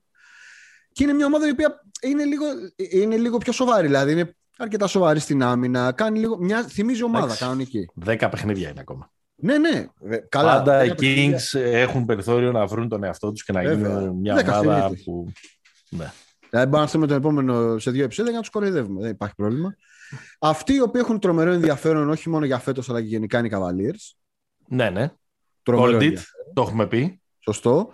Και είναι εξαιρετικό το πώς έχει κολλήσει το Mobley Allen που βλέποντάς τους κάποιο δύο ψηλοπαρόμοιου ναι, τοματότυπου που δεν έχουν και σούτ απ' έξω. Δηλαδή, ο Μόμπλι έβαλε κάτι χτες στη, στη Νέα Υόρκη, αλλά κατά βάση παρόμοια χαρακτηριστικά έχουν. Βέβαια, πολύ καλύτερος παίκτης ο Μόμπλι και τεχνικά. Ε... Εντάξει, πολύ αθλητική ρε. Είναι τα νούμερα που κάνουν στα contested ε, shots, δηλαδή στα shoot που χαλάνε τέλος πάντων των αντιπάλων ή δοκιμάζουν να χαλάσουν, να το ναι. πω έτσι ελεύθερα, να το αποδώσω. Είναι, είναι τρομακτικά τα νούμερα που κάνουν. Ναι, ο, είναι... ο Μόμπλε ουσιαστικά σε κάθε φάση που αναμειγνύεται ε, ε, δοκιμάζει να, να χαλάσει, τέλος πάντων να αναγκάζει τον αντίπαλο να, να σκοράρει υπό καθεστώς τρομερής πίεσης. Ναι. Και έχει ένα ενδιαφέρον ότι είναι ρε παιδί μου ένα παράδειγμα ομάδας με πιτσιρίκια που αντί να τους βάλεις να πεις τρέχτε στο ανοιχτό γήπεδο, η, η βασική οδηγία είναι τρέχτε να τους λιώσετε τους άλλους στη, στην άμυνα. Δηλαδή είναι ναι. τελείως διαφορετικό. Κράτα το, κράτα το, κράτα το. Πλησιάζουμε εκεί. Λοιπόν, και για τους Wizards δεν έχω να πω κάτι. Η ομάδα της πρωτεύουσας ε, Σαρώνει, Σαρώνει ναι. χωρίς ο Μπιλ να κάνει τα περσινά όργια. Έτσι. Αλλά είμαστε τρομερά ισορροπημένοι. Ε, Κάιλ ναι. Κούσμα, Μοντρέζ Χάρελ, μέσα Ντινγουίντι. Ε, Κάιλ Κούσμα σε, σε mood Ντένις Ρόντμαν, έτσι. Ναι. 10 rebound περίπου μέσο όρο. Ναι. Είναι, είναι, είναι, είναι, είναι, και, είναι, και είναι και ωραίοι, ρε παιδί μου. Δεν είναι αυτό πέρσι, ας πούμε, οι Wizards. Κάποια στιγμή άρχισαν και κερδίζαν. Δεν ήταν ωραίοι. Δηλαδή έβαζε 30 ο ένας, Έβαζε 30 ο άλλος, έκανε 15 ασίστ και 12 λάθη. Δεν ήταν πολύ ωραίο αυτό το πράγμα. Ναι. Τώρα είναι ωραία, στρωτή ομάδα. Wes Unseld Jr. του δίνουμε ε, πολλά συγχαρητήρια. Δεν είμαι σίγουρος ότι θα κρατήσει πάρα πολύ αυτό, αλλά οκ, okay, πάμε. Θα δούμε. Έτσι για να δείξουμε και το επίπεδό μας, αφού ναι. είμαστε σε Ουάσιγκτον, πρωτεύουσα και μπάσκετ, ο βασιλιάς του πεζοδρομίου, Τζορτζ Πελεκάνος, τρομερό νουάρ, με πάρα πολύ μπάσκετ πάρα πολλές σκηνές που εκτυλίσσονται στα ανοιχτά γήπεδα της πρωτεύουσας. Το συστήνουμε ανεπιφυλάκτα. Εκδόσεις Οξύ. Σωστό. Βέβαια είναι τέτοιος. Είναι, είναι Maryland είναι αυτός. Αλλά είναι. Ο, ο Πελεκάνος που ζει. Ναι. Δεν, δεν είμαι σίγουρος. Πάντως ήταν μαζί με τον Σάιμον. Ε, ε, συνεργάζεται με τον Σάιμον και στο ναι. News και στο, και στο, Wire. Ναι. Αλλά και τα μυθιστόρηματά του είναι φανταστικά. Mm-hmm, Sixers τρένο, γράφεις εδώ. Τελικά ο Σίμονς ήταν η αιτία του κακού. Ρε, εσύ το μάτιασα γιατί βγήκε τώρα Embiid με COVID protocols. Αλλά δεν ξέρω, μπορεί. Δηλαδή, αυτή τη στιγμή οι Sixers είναι η καλύτερη επίθεση στη Λίγκα. Ναι. Και έχουν παίξει μάτς τα οποία δεν παίζει ο Χάρης. Δεν ναι, είναι... ναι, ναι. Όχι, και ο, και ο Embiid δεν έχει εξωγήινα νούμερα. Είναι τρομερά άστοχος ο Embiid. Είναι άστοχος, είναι 41-42%. Ναι. Αλλά έχει γίνει ένα πράγμα, έχει ένα flow η επίθεσή τους. Ο Τζόρτζ Νιάνγκ μπαίνει και γράφει κοσάρες, ο Κορχμάς γράφει, ο Σεθκάρη παίζει από τον αδερφό του. Δηλαδή έχει ένα. Ε, ε, ξέρεις τι, άμα δει κάποιος τους Sixers, το λένε λίγο. Ε, ε, Πώς το λένε οι beat writers, ο point Embiid, ότι από τον Embiid ξεκινάνε οι επίθεση. Δεν είναι ακριβώς έτσι. Ναι. Έχει πολύ πιο ωραίο flow η επίθεση. Των, ναι. ε, γιατί έχει έναν παίχτη παραπάνω, μιλάμε τώρα για το set, ο οποίος δεν δίνει την μπάλα και κόβει και πάει στη γωνία και περιμένει και κάθεται. δηλαδη είναι δυνητικά όλοι απειλή, ρε παιδί μου, εκεί μέσα. Και τρομερός κομμάξι. Πολύ καλός. Ναι. Ε, δεν ξέρω μήπως και σε ένα έτσι, πιο μεταφυσικό επίπεδο το γεγονός ότι όλοι ασχολούνται με το, με το Simmons Gate ναι. έχει επιτρέψει και στην ομάδα να είναι και πιο... Για το γαμότο. Ναι, ρε, όχι, ότι είναι πιο ήρεμη η ομάδα. Δεν έχουν εξή από πάνω τους... Παίζουν μπάσκετ και όλοι οι άλλοι ασχολούνται με το, mm-hmm. με το θα γίνει ο Simmons. Ωραία. Βγάλε τα drums. Λοιπόν, η εκδίκηση της άμυνας είναι το, το σημερινό μας cover, φίλες και φίλοι. Ναι. Ε, έκανες μια, ένα, ένα intro στην αρχή. Ναι. Ε, θέλω να σας εισάγω σε μερικά πράγματα για να κάνουμε ναι. τη συζήτηση με νούμερα. Καταρχάς να πούμε ότι όπως θα έχετε καταλάβει εδώ και 1,5 χρόνο σε αυτό το debate είναι ξεκάθαρες οι μπάντες στο podcast. Ναι. Έχουμε τον άνθρωπο που έχει μεγαλώσει με αφίσα του Μπόζ Μάλκοβιτς πάνω από το, το προσκεφάλι του. Έτσι για το Μένεγο. Και εγώ τέλος πάντων είμαι, είμαι, με, με μένα μου αρέσει ένα άτομο να μπαίνει πάνω στο καλάθι. Εντάξει. Λοιπόν, να πούμε για αυτή την ε, εξέλιξη. Απλά να πω ότι στο μπάσκετ δεν υπάρχουν επιθετικοί και αμυντικοί. Όχι, όχι. Δηλαδή δεν υπάρχει κάποιο. Δηλαδή, Αλλά υπάρχει όμορφο και άσχημο μπάσκετ. Υπάρχει όμορφο και άσχημο. Υπάρχει μπάσκετ που νικάει και μπάσκετ που δεν νικάει. Συνήθως το μπάσκετ που νικάει είναι και όμορφο. Λέω εγώ. Εντάξει. Ωραία. Λοιπόν, σε κάθε περίπτωση, σε κάθε περίπτωση γεννάνε και τα κοκόρια του, κυρίου ε, αυτούς τους, αυτούς τους μήνες που έχει ξεκινήσει η σεζόν. Να πάρουμε τις δύο, μεγάλες, τις δύο μεγαλύτερες λίγκες πούμε, του, του κόσμου. Στο NBA ναι. η παραγωγικότητα έχει πέσει. Ναι. Το ίδιο σημείο της σεζόν πέρσι ο μέσος όρος ανά 100 κατοχή ήταν 108 πόντι φέτος και τώρα είναι 105.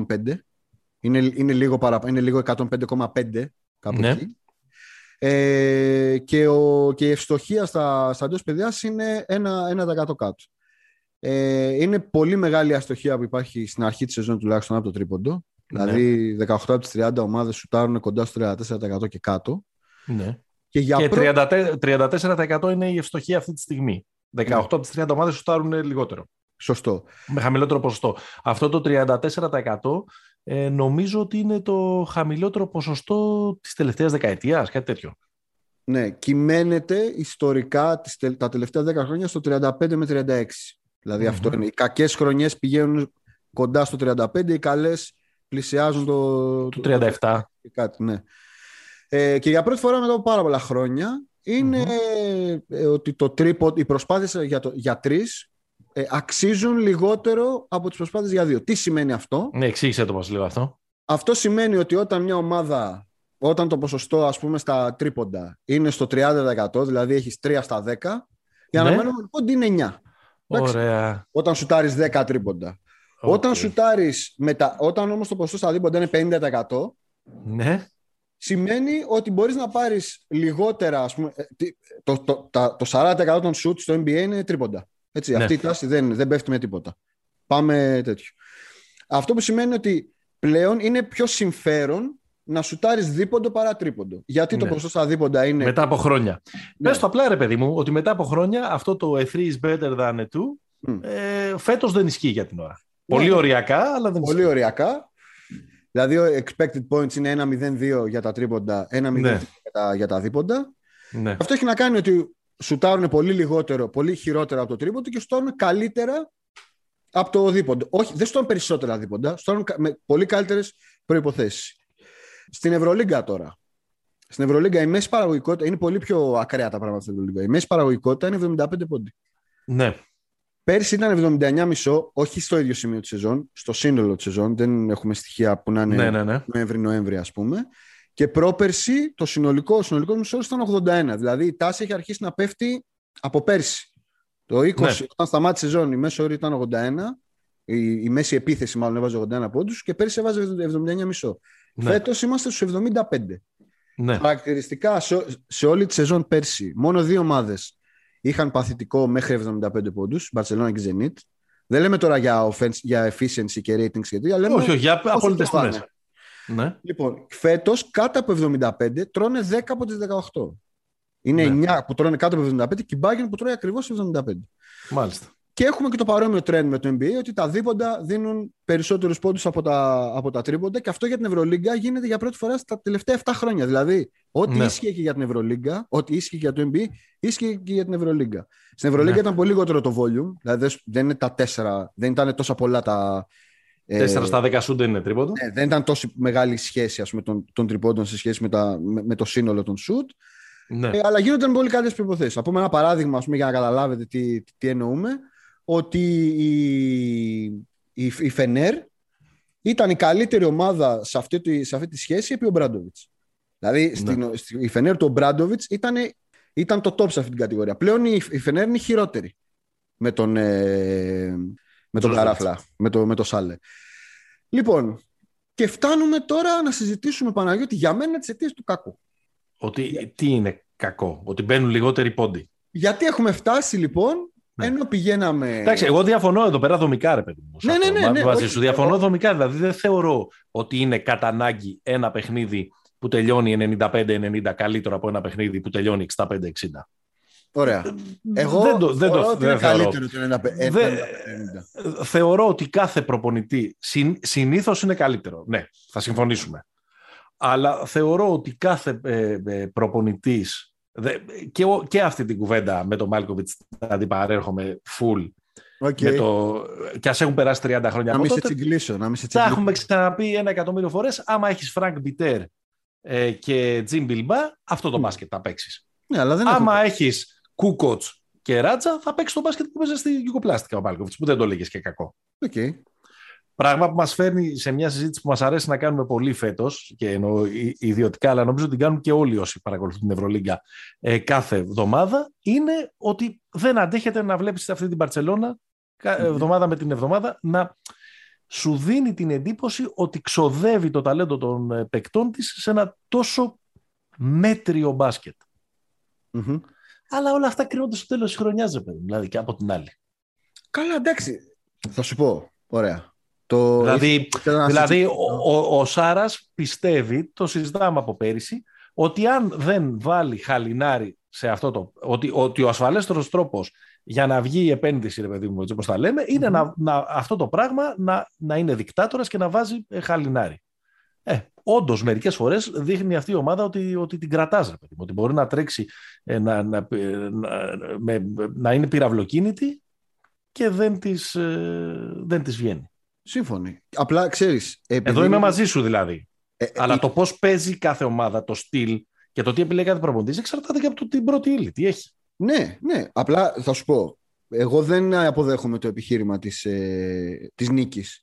Δηλαδή δεν, δεν κρίνεται το, το αύριό μου από, το, από τη δουλειά του, του Σάρας και, και το βάζω πάντα με ένα αισθητικό κριτήριο. Δηλαδή ο Σάρας εμένα μου θυμίζει το Μουρίνιο. Για μένα είναι, ναι. είναι κουάλε. Δηλαδή είναι ένα πράγμα γιατί είναι ακριβώς αυτό το επίπεδο που, που είπες. Ότι δεν έχει τον. Ε, δεν είναι ο καλύτερος παίκτης. Δεν παίζει με τον Σάδα και τον ε, Φραντ ναι, ναι, εντάξει, εντάξει, ναι, καμία, καμία αντίρρηση. Παίζει με αυτούς. Καμία ε, Αλλά νομίζω ότι όσον αφορά, ρε παιδί μου, την, ε, τη, τη, γενικότερη. Γιατί αν το, έτσι, όπως το, έτσι όπως το βάλαμε, δεν είναι η πετριά του, του Σάρας εδώ πέρα. Δεν είναι ότι το άθλημα πάει στην επίθεση και έχουμε ένα τύπο ο οποίος ε, κρατάει τα. Κοίταξε, τώρα και εμείς και όλοι όσοι συζητάνε για επιστροφή της άμυνας κτλ. Οκ. Okay. Ε, δεν έπαψε ποτέ δεν, ε, η άμυνα να παίζει ένα πολύ σημαντικό Δεν έχει, δεν έχει υπάρξει καμία ομάδα που να έχει στεφθεί πρωταθλήτρια είτε στην Ευρωλίγα είτε στο NBA τα τελευταία χρόνια και να μην είναι καλή στην άμυνα. Ακόμα και οι Warriors που είναι η, η, η διαπλανητική ναι, ομάδα στο κομμάτι της επίθεσης είχαν τον Draymond Green και τον Iggy τα καλά τους χρόνια. Ναι, ρε. Είναι και τον Ντουράντ. Δηλαδή. ναι, όχι. Δηλαδή μην το... Ε, δεν υπάρχει ομάδα που, και το συζητάγαμε και πέρσι για τους Nets ότι πώς θα γίνει μια ομάδα που θα είναι κάτω του μετρίου αμυντικά να πάρει το πρωτάθλημα και δεν το πήρε. Εντάξει, για άλλους ναι, λόγους. Έπαιξαν ρόλο και οι, και οι τραυματισμοί κτλ. Τέλος πάντων, να, να δούμε γιατί μπορεί να συμβαίνει τέλος πάντων να χαμηλώνουν ε, τα, mm. τα νούμερα ή γιατί ναι. να μπορεί να μοιάζει τέλος πάντων ότι το άθλημα ίσως πρέπει να πάρει μια θα συμφωνήσω ότι είχε πάρει μια επιθετική κατεύθυνση τα τελευταία χρόνια, χωρίς να σημαίνει ότι αυτό ότι όλοι δεν κοιτούσαν την, ε, την άμυνα. Αυτή τη στιγμή μοιάζει να, να φτιάχνεται ε, μια αμυντική κατεύθυνση. Ναι. Στην, θα σου πω τι, τι, τι, τι πιστεύω για την αμερικη Πιστεύω ότι στην Αμερική Κοίταξε, όταν θα σταματήσει αυτή η όμορφη περιπέτεια που λέγεται pick and pop, από μένα θέλω να κρατήσεις ένα πράγμα. Ότι σου έλεγα πάντα ναι. ότι το NBA είναι περισσότερο από άθλημα ένα θέαμα. Okay. Το λέω συνέχεια, συνέχεια, συνέχεια. Επειδή λοιπόν είναι θέαμα στο NBA και επειδή έχουν πελάτες και όχι οπαδούς να, ε, ευχαριστήσουν. να ευχαριστήσουν, όλα πιστεύω ότι είναι θέμα σκηνοθεσίας. Ακόμα και αυτή η αλλαγή που έχει γίνει στους κανονισμούς φέτος που δεν ευνοεί τους ε, ε, που έχουν σταματήσει με τα θέατρα και με τα διάφορα κόλπα να παίρνουν οι παίκτες ε, φάουλ πιστεύω ότι έχει ότι, ότι στηρίζεται σε δύο πόδια. Το ένα πόδι είναι να μειώσουμε τη διάρκεια των αγώνων, γιατί πια αυτό το πράγμα δεν αντέχεται να βλέπεις mm-hmm. τρεις ώρες. Κανείς δεν μπορεί, κανείς δεν έχει τρεις ώρες. Σύγχρονος άνθρωπος δεν έχει τρεις ώρες για να παρακολουθήσει ένα αγώνα. Και ότι δεύτερον, ότι πρέπει να ανανεωθεί κάπως η αφήγηση. Και η αφήγηση με το pace and space, το πολύ γρήγορο ε, μπάσκετ, ε, το, τα πάρα πολλά σουτ κτλ. έχει αρχίσει να λαπαδιάζει. Γιατί, να σου πω κάτι, ωραία όλα αυτά, αλλά κανείς δεν θέλει να βλέπει δέκα τύπους που ανεβοκατεβαίνουν, ε, ε, ανεβοκατεβαίνουν, σουτάρουν μαζί 90 τρίποτα και δύο ομάδες κάθε παιχνίδι και ευστοχούν στο ένα, στο, στο ένα τρίτο από αυτά. Ναι. Δεν είναι ωραίο πράγμα αυτό. Οκ. Okay. Αλλά δεν είναι μόνο αυτό το, ο ρυθμός. Αλλά στο, στις, ε, στην πλειοψηφία των περιπτώσεων στις ομάδες που δεν είναι καλές πλησιάζει πολύ αυτή η εικόνα που λες. 39,2% είναι ε, το, σύνολο των ε, προσπαθειών ήταν την περσινή ε, χρονιά. Ναι. Ένα στατιστικό ήταν ότι το 15-16 ήταν μόλις 6 ομάδες στο πρωτάθλημα που, που το 1 στα 3 σουτ τους ε, ήταν τρίποντο. Ε, πέρυσι ήταν 28 στις 30 από αυτές τις δύο ομάδες. Μόνο οι τίμοι φίλοι σου Wizards και οι San Antonio Spurs ε, Είχαμε το Westbrook. Ήταν ο Westbrook. Ακριβώς. Mm. Σου ήταν λιγότερα. Λοιπόν, άρα για να ανακεφαλαιώσω στην Αμερική, ε, πιστεύω ότι είναι, ένα, ότι είναι ζήτημα ε, σκηνοθεσίας και ζήτημα λίγο μιας ανανέωσης της αφήγησης και του ενδιαφέροντος που κάπου λάσπωσε με το, με, με το τρίποντο. Ίσως, σου λέω, είναι αυτά που έχω στο, ε, στο μυαλό μου. Είναι πολύ χαρακτηριστικό, ρε παιδί μου, αυτό με την έλλειψη των, ε, με, την, ε, με τους κανονισμούς, ότι πόσο έχουν πέσει οι βολές. Ο Χάρντεν φέτος σουτάρει 4,8, μέσος όρος καριέρας 8,7. Ο Λούκα φέτος 5,1, μέσος όρος καριέρας 7,5. Ο Τρέι Γιάνγκ μέσος όρος καριέρας 7,4, φέτος 5,8. Έπεσαν όλοι τους. Ναι. Ο Γιάννης με τον Embiid όχι. Ο ναι, Embiid φέτος σουτάρει 8,6, ε, μέσος όρος καριέρας 9. Ο Γιάννης σουτάρει 9,2, ο μέσος όρος καριέρας του είναι 7, αλλά οι δύο τελευταίες χρονιές ήταν 9,5 και 10. 9,5, ναι. Και ο Στέφ είναι ακριβώς τα ίδια. 4,2 φέτος, 4,2 ε, σούτα από τη γραμμή της φιλανθρωπίας σε όλη, του, του, την, ε, όλη του την καριέρα. Ναι. Ο Στέφ το κατάλαβες πρώτες αγωνιστικές, δεν τα παίρνει αυτά. Εντάξει. Ναι, ξέρω εγώ. Ναι, ναι. Ε... Ε, αυτό. Δεν ξέρω αν έχεις να προσθέσεις κάτι και μετά μιλάμε για την Ευρωλίγα. Όχι, ε, νομίζω, νο, νομίζω ότι συμφωνώ απόλυτα. Το άλλο που θα ήθελα να πω εγώ, γιατί έχει να κάνει όλο, όλο αυτό το, το πράγμα πέρα από το show και αυτά. Φτιάχνει και στο NBA είναι αυτό που λένε copycat league. Δηλαδή, ναι. καθένας θέλει να δει τη συνταγή του προηγούμενου που κέρδισε και λίγο να δει τι γίνεται. Νομίζω ότι το υπόδειγμα των Bucks είναι η πρώτη ομάδα μετά από πολλά που ήταν κυρίως. Όχι, ήταν μια ιστορικά καλή αμυντικά ομάδα. Και στην ναι. επίθεση ήταν λίγο ξεκάθαρο το θα τα βρούμε κάπως. Δηλαδή η ναι. επίθεση των Bucks στο μισό γήπεδο που είναι το μπάσκετ των playoff, δεν είναι μια καλή επίθεση. Δεν είναι μια καλοκουρδισμένη επίθεση. Δεν λες. Ναι, ναι.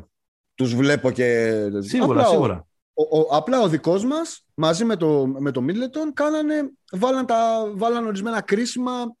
Τέλος ναι. πάντων το πήραν. Αλλά η βασική... Νομίζω ότι είναι σωστό αυτό που λες. Ναι. Δηλαδή ότι έχει, έχει πολύ βάση. Βέβαια σε όλα αυτά, λίγο τώρα ξέρεις, μυρίζουμε λίγο τα νύχια μας. Ναι. Γιατί είναι πολύ μικρό το δείγμα.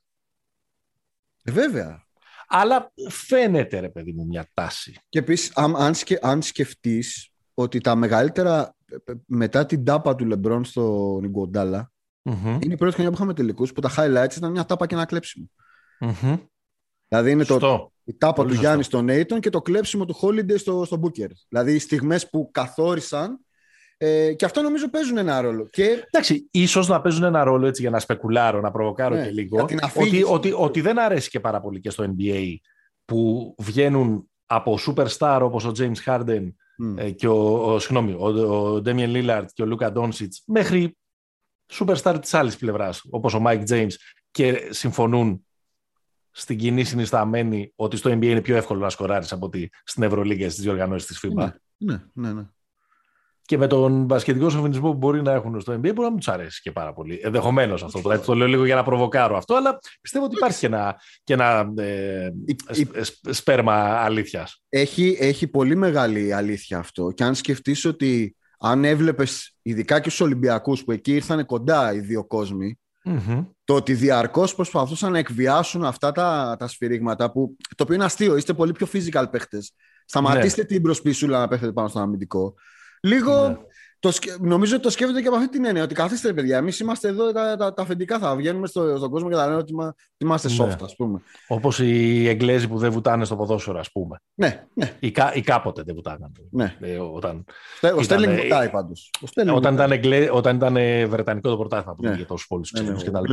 Κοίταξε, μια άλλη κουβέντα είναι ότι ε, όντως, επειδή το έχει σημειώσει εδώ στη σημειώση mm. του επεισοδίου μας, ότι όντως μπορεί να κλατάρουν από την κούραση με τόσα πολλά παιχνίδια, τόσα πολλά ταξίδια. Θα μου πεις, τώρα τα είχαν αυτά. Ε, το 2021 πρόκειψαν. Ναι. Όχι, αλλά ας μην ξεχνάμε και, το, και την COVID. Ε, βέβαια. Ε, βέβαια. Νομίζω ότι στην Ευρώπη είναι πολύ περισσότερο αυτό. Ναι, αυτό πήγα να πω. Και δεν ξέρω μήπως είναι και αυτό και μια απάντηση. Για, γιατί εγώ να σου πω κάτι, μια απάντηση ξεκάθαρη για το τι μπορεί να συμβεί. Για το γιατί έχει πέσει παραγωγικότητα στην Ευρώπη δεν έχω. Mm. Στο NBA σου λέω κάπως το έχω φτιάξει στο κεφάλι το σενάριο. Είτε ναι. έχω δίκιο είτε έχω άδικο. Είναι και αλλαγή στον κανονισμό, είναι ξεκάθαρο. Δεν είναι Στην μόνο... Ευρώπη δεν ξέρω. Ίσως είναι και θέμα. Αν και δεν συνδέεται πάντα ευθέως ανάλογα με την παραγωγικότητα, αλλά νομίζω ότι έχει έλλειψη ταλέντου η Ευρωλίγκα ναι. και κυρίως στις θέσεις των ε, περιφερειακών. Ναι. Έχει λιγότερους καλούς περιφερειακούς παίχτες σε σχέση με αυτούς που είχε πριν από 3, 4 ή 5 χρόνια και ενδεχομένως αυτό να έχει ένα, να έχει ένα θέμα flow στις επιθέσεις. Σωστό. Να προκαλεί ένα θέμα flow στις επιθέσεις. Αλλά Εντάξει, δεν υπήρχε περίπτωση να μην έχει επίπτωση και στο παιχνίδι που έχει κάνει το NBA τα τελευταία χρόνια, που βουτάει παίχτες στη... ναι. είτε από την αρχή της σεζόν είτε στη μέση της σεζόν. Ναι. Και επίσης και το, και το ανάποδο. Απλά δεν σημαίνει, δεν σημαίνει το ότι αν πέφτει η στάθμη του ταλέντου σε μια διοργάνωση, δεν σημαίνει ότι τα παιχνίδια θα έρχονται 52-47. Όχι, αλλά μπορεί να έρχονται αντί για 85-80 να έρχονται 75-70. δηλαδή... ναι, όχι, δεν είναι μορφαίο ανάλογο. Αλλά εντάξει, ναι, τέλος πάντων. Ναι, δεν ξέρω. Μπορεί οι ομάδες ε, χωρίς τόσους πολύ επιδέξιους γκαρντ, ας πούμε, να μην μπορούν να παίζουν σε τόσο πολύ γρήγορο ρυθμό. Ναι. Και να πρέπει να πηγαίνουν σε πιο set οριοθετημένα πράγματα που απαιτούν λιγότερο αυτοσχεδιασμό και λιγότερο. ή, ή, ή ακόμα. Ή, ή, για γυρίζω στον Παναθηναϊκό, περισσότερο αυτο, αυτοσχεδιασμό στα τυφλά, ας πούμε. Ναι, ναι. Όχι, νομίζω ότι ειδικά για την, για την Ευρώπη η, εντάξει, η, η, διαφορά στο σκοράρισμα θα στρώσει κάποια στιγμή. Δεν ναι, γιατί είναι μεγάλη. Ναι, ναι, γιατί είναι μεγάλη. τέσσερις πόντους διαφορά ε, να είναι τόσο μεγάλη διαφορά. Νομίζω ότι υπάρχει θέμα με, τη, με την κούραση και το καλεντάρι και τα ναι. ταξίδια. Δεν ναι. είναι... Δεν, δηλαδή, πρόσεχε το να δεις, στο NBA είναι προσαρμοσμένη η σεζόν στα 90 ναι. μάτς, έτσι, 95 για τις ομάδες που θα πάνε και στα, και στα play-off. Ναι. Σημαίνει ότι το, αυτοί όμως κάθονται τέσσερις μήνες. Οι δικοί μας δεν κάθονται τέσσερις μήνες. Οι δικοί μας πάνε προετοιμασία βουνό, έχουν εθνικές, έχουν κέρατα. Δεν είναι το ίδιο. 70 μάτς παίζουν οι δικοί μας εδώ πέρα. Δεν παίζουν ναι. 50. Άρα νομίζω ε, έχει μια, έχει μια, μια βάση. Και τα παιχνίδια εδώ πέρα να θυμίσουμε ότι είναι όλα παρόμοιας έντασης. Όλα. Ένα πολύ μεγάλο ποσοστό, ειδικά από τις ομάδες που είναι και σε καλά πρωταθλήματα, είναι παρόμοιας έντασης. Τα mm-hmm. μεγάλης έντασης παιχνίδια στη, στο NBA είναι max ένα τη βδομάδα. Max yeah. έντασης. Να είναι ρε μου Celtics Φιλαδέλφια. Εγώ χαίρομαι. Χαίρομαι γιατί τα λέω 1,5 χρόνο που διαρκεί αυτή η υπέροχη περιπέτεια που λέγεται Pick and Pop. Ναι, εντάξει, δεν σε αμφισβήτησε κανείς. Χαίρομαι που τα ακούω και από το στόμα σου. λοιπόν, ωραία. Τι άλλο εγώ, έχουμε; Εγώ θέλω, να κλείσω, εγώ θέλω να κλείσω το, τη σημερινή. Τα ψιλοσυμφωνήσαμε δηλαδή. Ναι, ναι, ναι. Εγώ αδερφέ μου μαζί σου. Μαζί Νόμιζα ότι πήγαμε για, για μια μεγάλη κόντρα. Όχι, όχι, όχι. Εγώ θέλω να κλείσω μια φιλοσοφική παρατήρηση γιατί τη συζήτηση, γιατί ξεκινήσαμε με μια μικρή ποδοσφαιρική αναφορά για το πέναλτι στη λεωφόρο. Α, ναι, Νομίζω. Ό,τι θέλεις. Θες να πούμε και για άλλα και για Τσούμπερ, θες να πούμε για Ελαραμπή. Δεν περάσει Ανα... τώρα γιατί έχει ένα πρόβλημα, χτύπησε τώρα. Ανανεώνει, ανανεώνει ο Αραμπί, διαβάζω. Εντάξει. ε, νομίζω ότι αν τα βάλουμε τώρα κάτω, το ποδόσφαιρο ναι. λίγο μπασκετίζει. Okay. Δηλαδή με τα βαρ, το πέναλτι με το παραμικρό, την επαφή, αυτό το υπάρχει επαφή που λένε αυτά δίνονται ναι. πλέον. Και το μπάσκετ λίγο ποδοσφαιρίζει. Δηλαδή και στην Ευρώπη είναι λιγότερα τα σφυρίγματα. Δηλαδή ναι. και, στο, και στο NBA. Αφήνουμε λίγο τις επαφές για να κρατάμε το ρυθμό. Γιατί το, το μπάσκετ να μας σταματάει δεν είναι στο ποδόσφαιρο να γίνει μια φάση και να πεις wow. Στο μπάσκετ το θέλει το, το ρυθμό. Και καλά και στο ποδόσφαιρο. Όσο περισσότερο σφυράει ο διαιτητής, τόσο ναι. χειρότερο θέαμα είναι. Αλλά ναι, οκ. Okay. Γενικά, είναι, ούτε, στο ποδόσφαιρο, δηλαδή, ούτε, στο ποδόσφαιρο, ούτε στο μπάσκετ είναι ωραίο πράγμα ας πούμε, να έχεις ένα φρουφρού όλη την ώρα. Ναι. ναι. Νομίζω ότι πάντως. όχι αλλάζει, αρχίζει λίγο και αυτό που κοροϊδεύαν οι ποδοσφαιρικοί τους μπασκετικούς ότι α, πάει ο δικός σου, κοιτάει την οθόνη 10 λεπτά, σταματάει το ματς, τα λούζονται. λοιπόν, και επειδή τα λούζονται, τους δίνουν κάθε τα πέναλτι. Λοιπόν, ε, αυτό, τα αθλήματα έρχονται κοντά, αυτό ήθελα να πω. Έτσι ήθελα να κλείσω, σε αυτό το happy mood. Το, το ένα προσπαθεί να, ε, να, να αντιγράψει το άλλο, να πάρει χαρακτηριστικά από το ναι, άλλο. παιδί μου, δηλαδή όταν φτάνουμε, όσο πιο κοντά φτάνουμε στην αλήθεια, δηλαδή τα φάουλ να δίνονται, τα πέναλτι να δίνονται, τα αντιαθλητικά να δίνονται, αυτό να αυτό. Λοιπόν, Μας βοηθάει το βίντεο, μας βοηθάει η τεχνολογία. Κάποια στιγμή θα έχουμε διαιτητέ μέσα στην επόμενη δεκαετία. Θα έχουμε κάτι drone από πάνω και θα σφυράνε. Θα περάσουμε δηλαδή στην ενότητα AI του Pick Pop. AI, ναι, δεν θα υπάρχει. Θα υπάρχει το drone κουκουλεκίδης. Κατάλαβε. Αυτό θα είναι μια ωραία. Θα είναι σαν το, σαν το αυτοκίνητο αυτό που έχει την Κρήτη πάνω. Θα είναι το drone κουκουλεκίδης. Έξτρα. Μου έρχονται κάτι καλύτερα drone. Αλλά. Άστο τώρα, ρε παιδί μου. Ωραία. Ωραία. Πολύ ωραία. Μάλιστα. Θα το σκεφτώ. Θα κάτσω, θα το επεξεργαστώ αυτό που λες. Δεν, ναι. δεν ήμουν πολύ έτοιμος να τοποθετηθώ. Το ακούω να... πάντως ως, ως, ένα ενδιαφέρον ε, σημείο αφετηρίας. Θα φωνάξουμε να... κανένα ποδοσφαιρικό να, μας τα... να τον κοντράρουμε. Μάλιστα. OK. Okay. Θαύμα. Αυτό ήταν. 51ο επεισόδιο του Pick and Pop. Νομίζω ότι είπαμε πολλά. Σήμερα πιάσαμε και πιο φιλοσοφικά πράγματα εκτός από την ε, τρέχουσα ε, επικαιρότητα. Μας ακούτε στο... Μας ακούτε στο sport24.gr και, στο, ε, και στις πλατφόρμες Spotify, Google Podcast, Apple Podcast, οπουδήποτε σας αρέσει. Να μας αφήνετε και καμιά καλή κριτική, πεντάστερη, να γράφετε και καμιά καλή κουβέντα. Βοηθάνε όλα αυτά, ξέρετε, να ταΐζουμε το τέρας του αλγορίθμου και να μεγαλώνει η παρέα μας. Και να μας ακολουθείτε και στη σελίδα μας στα social media, είτε στο Facebook είτε στο Instagram. Μέχρι την επόμενη φορά. Stay hopeful. Γεια χαρά.